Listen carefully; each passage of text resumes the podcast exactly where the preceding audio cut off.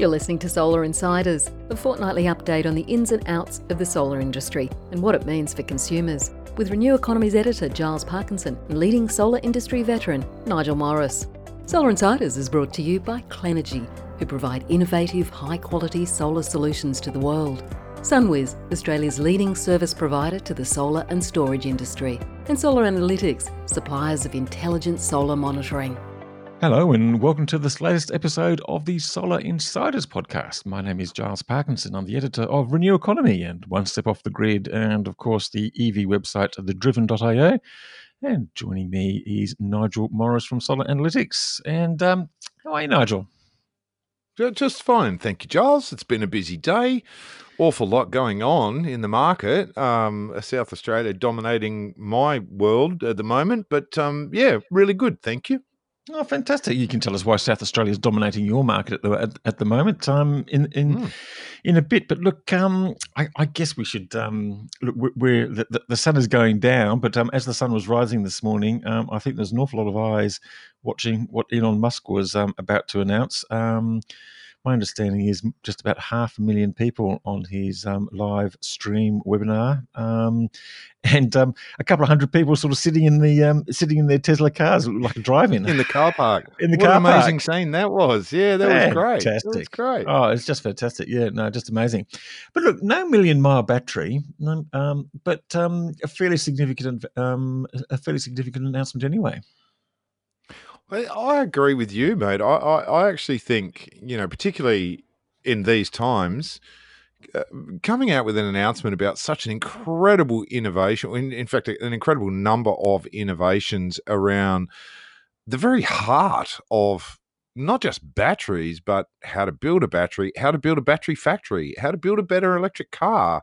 You know, they were really, as as he said, they were going back to first principles on so many things and kind of uncovering all these interesting opportunities that had just been kind of ignored by the traditional automotive industry to some degree.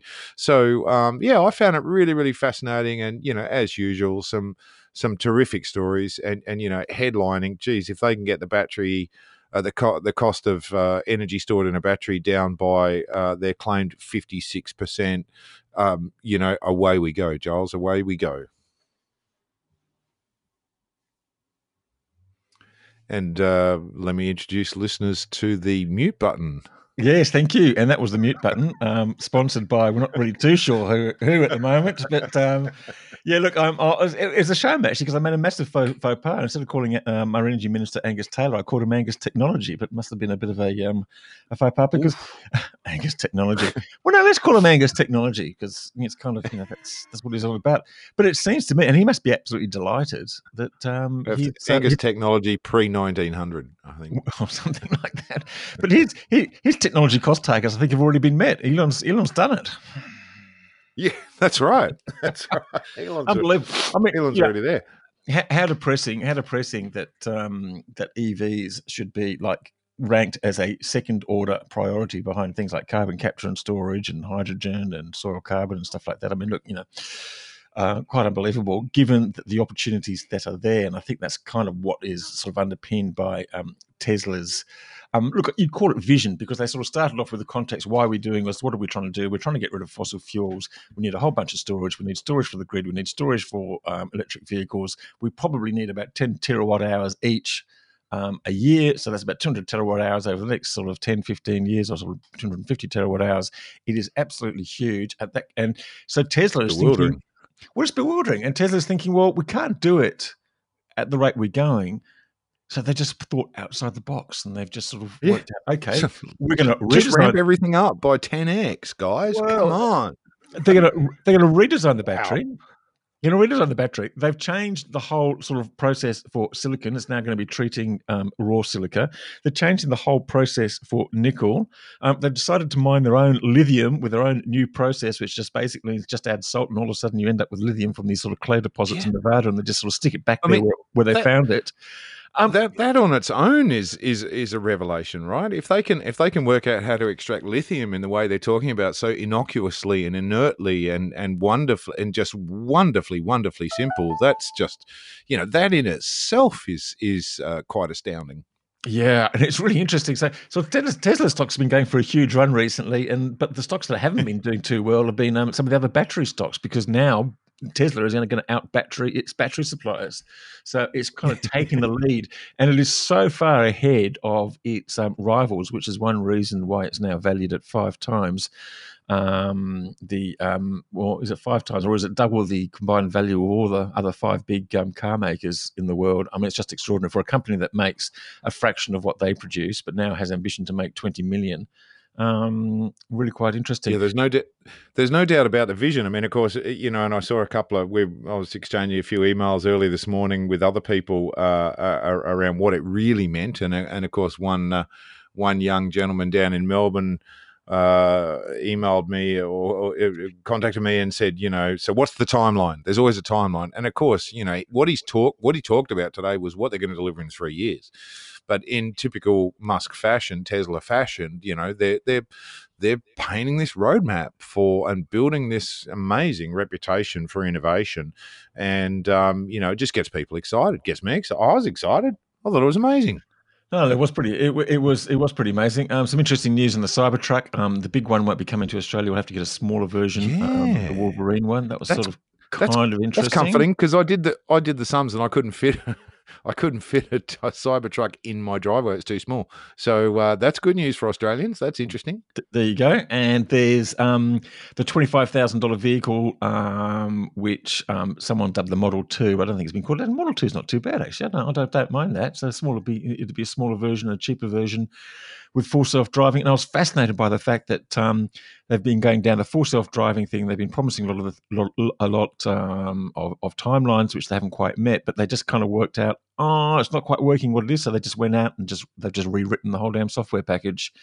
And we'll be coming at the beta thing at the other end of the line. I mean, I just, it's just amazing. I mean, you kind of think of, um, I think of Tesla and I think of, you know, the people uh, at you know at the consumer end. But geez, it's just extraordinary um, the amount of effort. It is, and, and, and, and I think over, yeah, overlying all of this is it shows you what's possible, mate. I mean, goodness me, you know, can we just reinvent automotive manufacturing? Yeah, sure.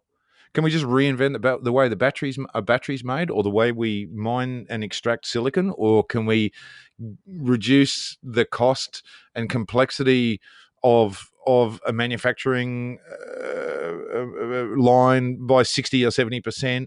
Uh, can we completely reinvent the way we deposit materials onto battery anodes and cathodes? Um, yeah, we can. We mm. can. And so to me, it was just so wonderful to see. It's, it's such an inspiration. Whether you like Musk or not, it's not the point the point is what he and the rest of his team are doing is absolutely pushing the boundaries of what's possible and actually showing you can do a whole lot more. There's a ton of opportunity out there, and you just have to be prepared to think big enough. And, um, you know, that's super inspiring. And then we get the federal government here just sort of saying, oh, no, batteries don't work.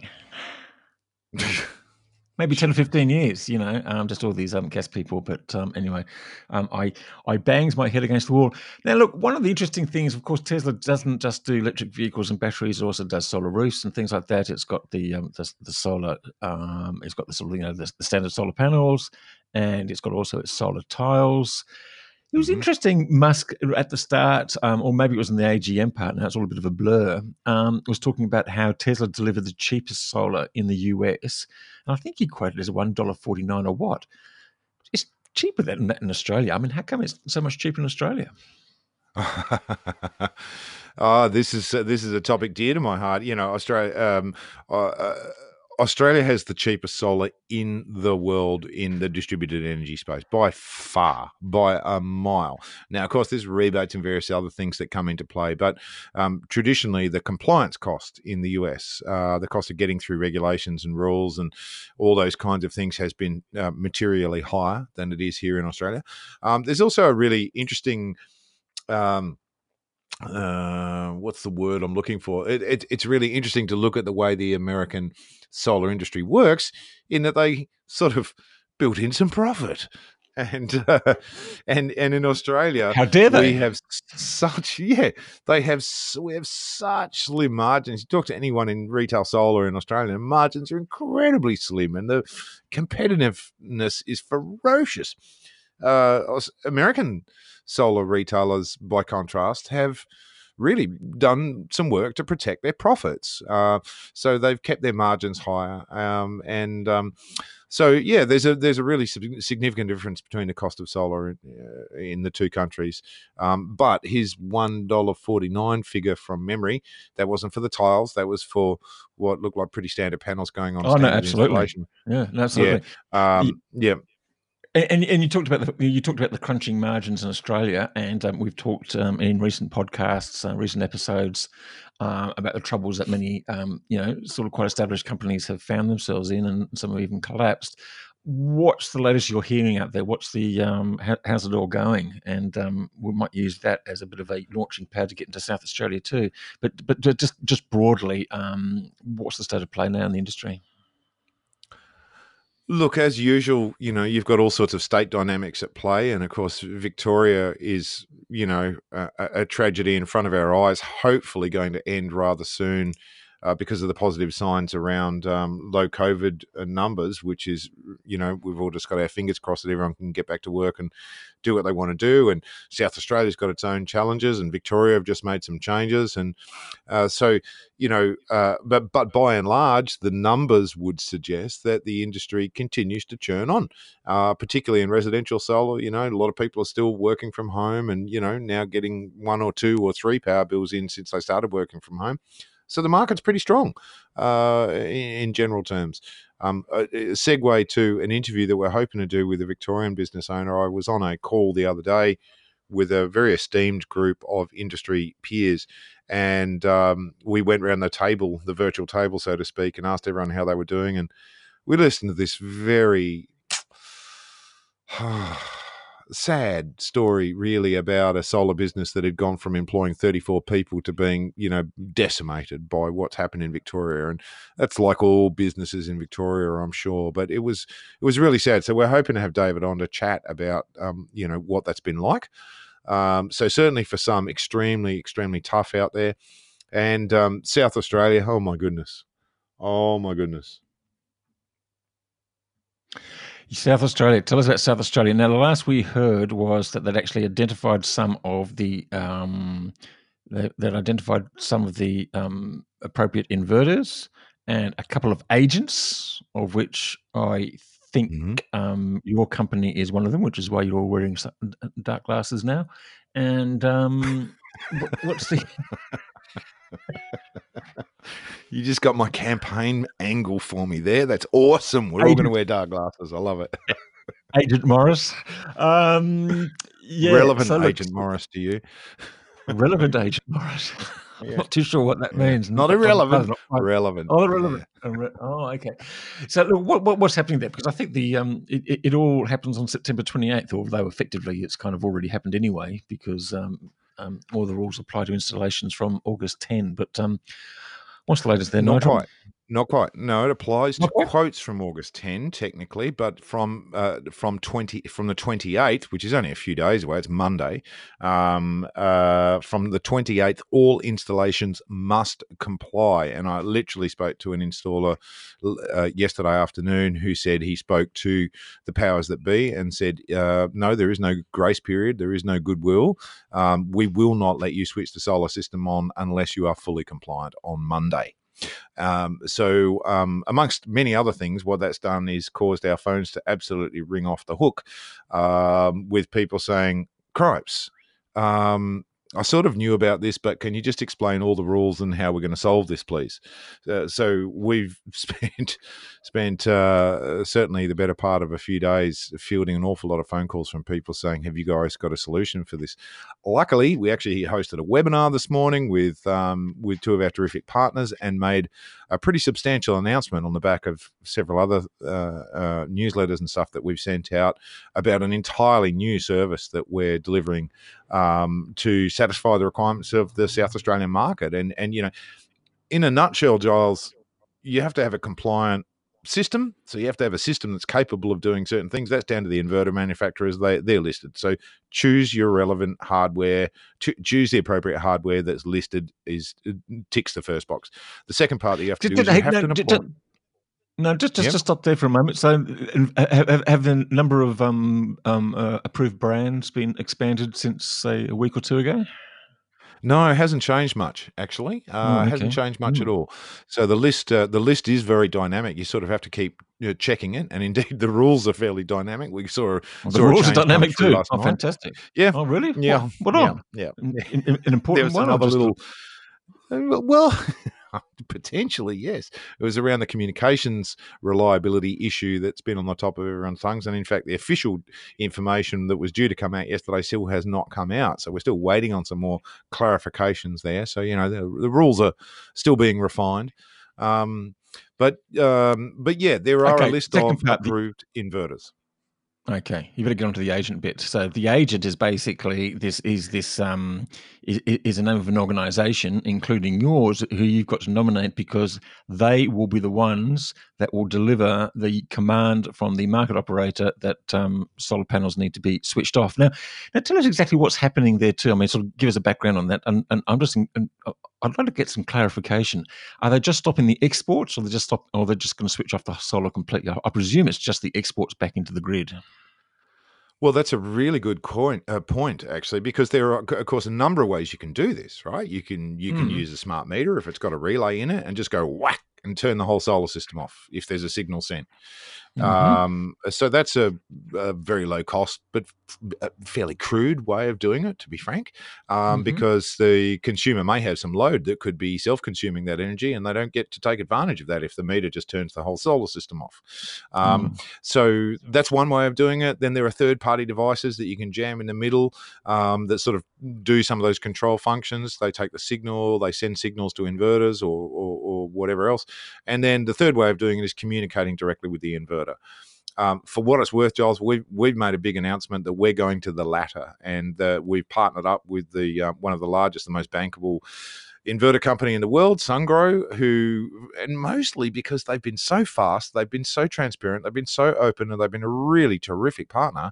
And they've said, yeah, you can control our inverter for us, no worries. And yeah, why don't you give consumers a really nice interface? So that gave us the ability to say, hang on, we're now not just a monitoring company. Our dream has come true, Giles, and we're now actually starting to move into the control space. So in South Australia, what we'll do as the relevant agent is we'll control the inverter, but we won't just switch it on and off. What we will do is we'll be able to do that more intelligently, especially through the more advanced dynamic export control, so that we can ramp the thing up and down. We can maximize the savings for the customer so that these impacts are minimized.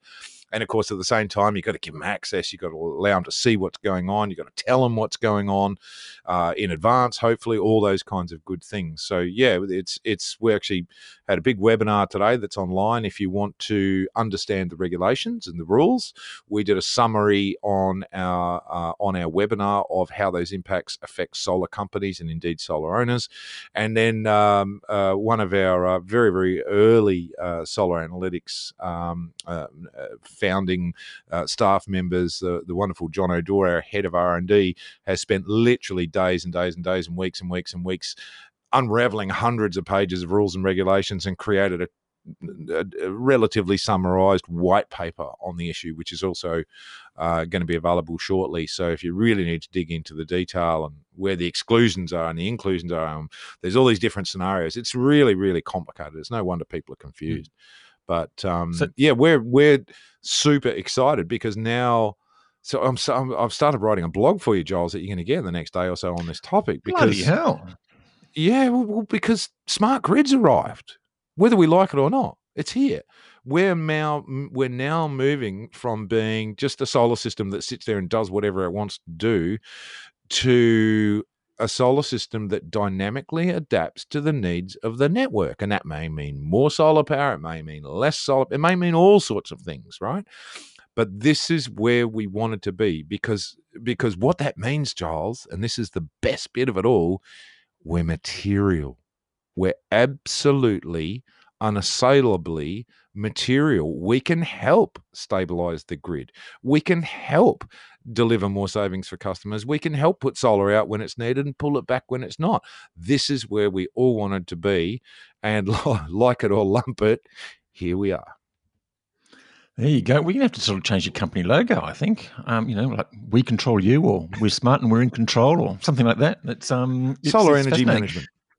Solar, solar energy, energy, management. No, you've already worked it out. There you go. Yeah. Well, look, that's pretty interesting, actually. So, um, so from that point of view, I mean, I, I, I guess, I guess the I guess the way to think about this, and it's interesting. We've had a couple of articles um, appearing in um, in Renew Economy and One Step Off the Grid in the last week, and um, yes, I this is those, kind of yeah. where we really interesting discussion actually. Sort of people sort of saying, well, look, you know, this is where we're heading, and look, the speed and the manner in which this sort of um, this was rushed in South Australia is, is, is probably put to question, but um, people have sort of rationalised. But it was an interesting question. One was this is where solar needs to go, to where it's sort of properly managed and, and stuff like that.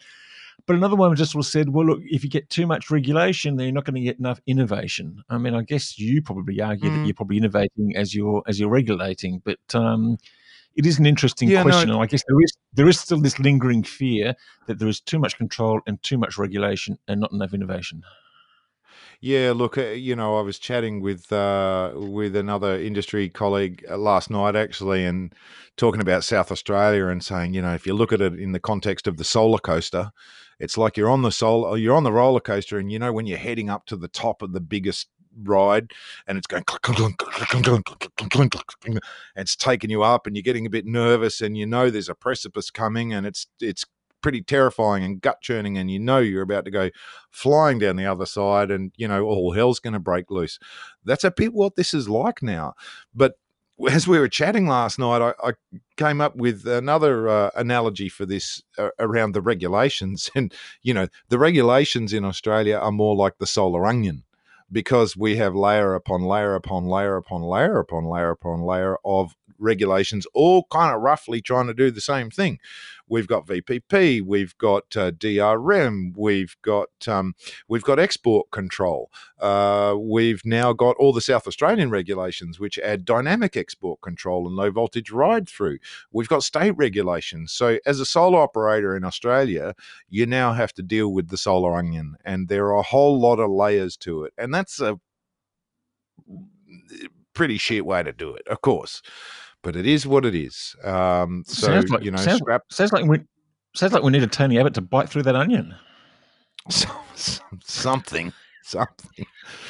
But uh, yeah, all I've, all my only advice to everyone at the moment is, you know, make sure your seatbelt's tight, um, keep your sick bag at hand and you know hold on for the ride because we've all been through this before we've seen regulations come and go and and you know some of them end up being enforced more quickly than others and of course this is a this is a big issue for South Australia because one of the issues that a lot of customers have started asking and are going to continue to ask is what does this mean to me how how mm. how often are you going to turn my solar? Who are these people? Who's a what's a mm. what's a relevant agent, and what are they going to do to the system that I'm spending my hard earned, um, um, you know, uh, money on.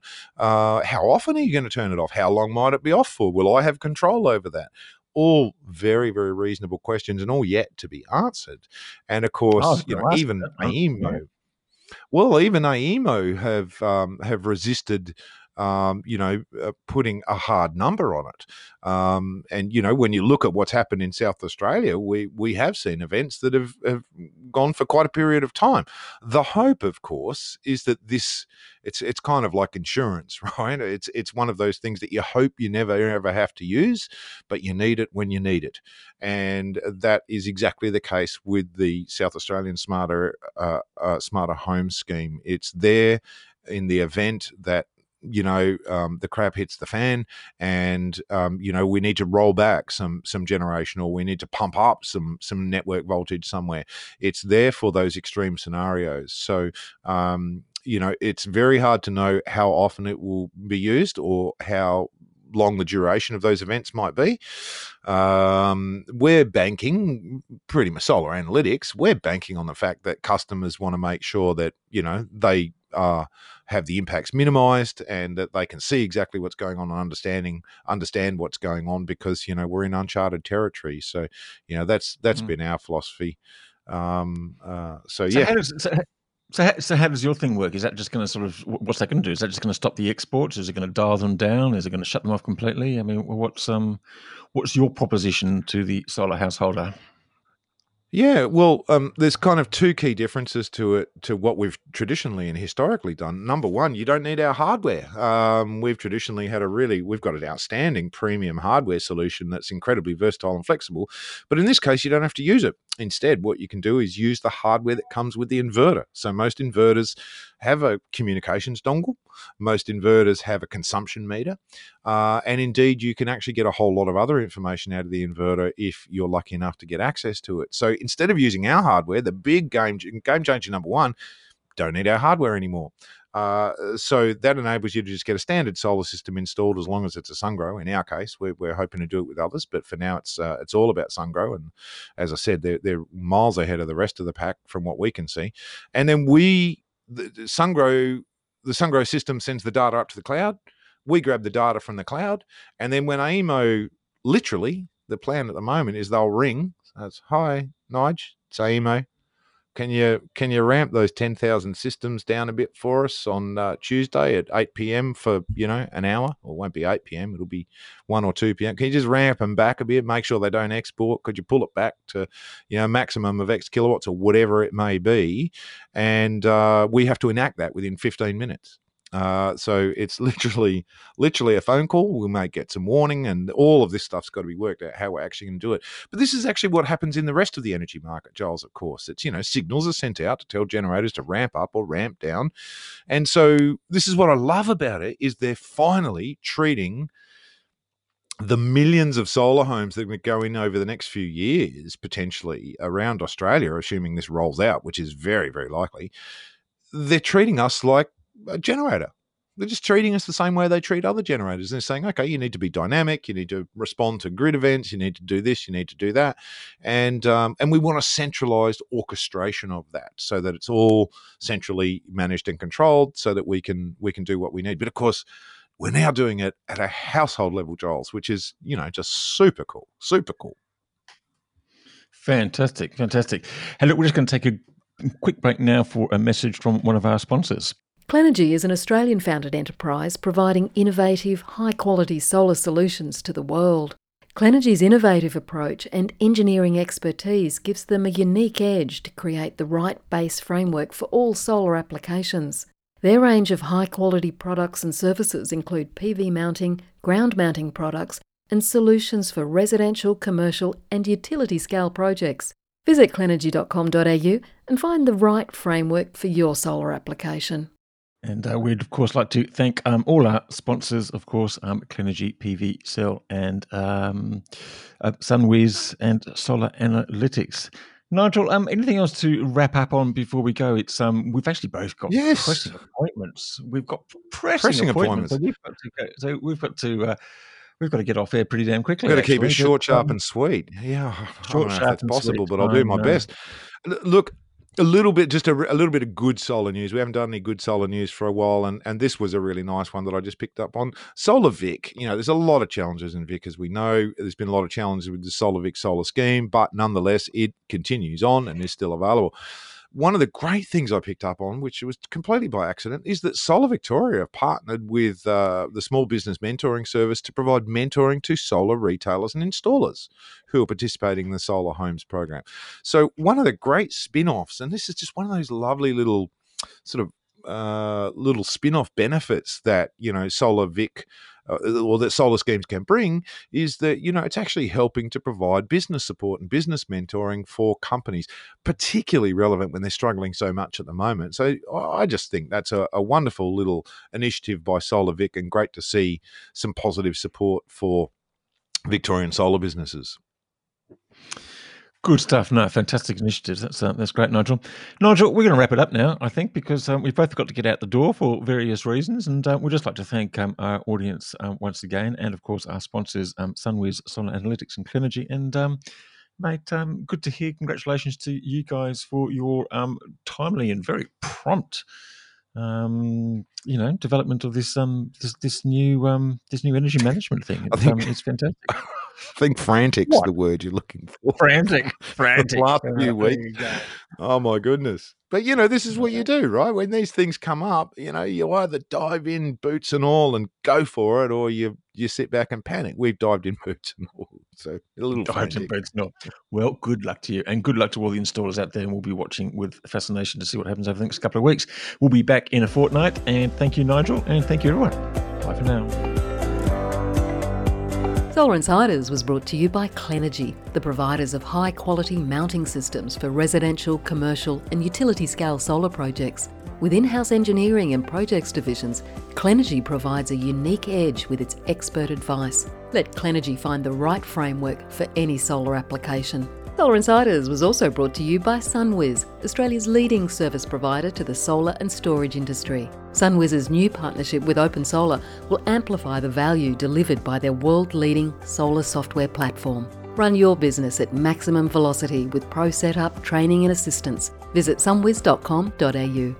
Solar Insiders was also brought to you by Solar Analytics, designers and suppliers of smart solar monitoring.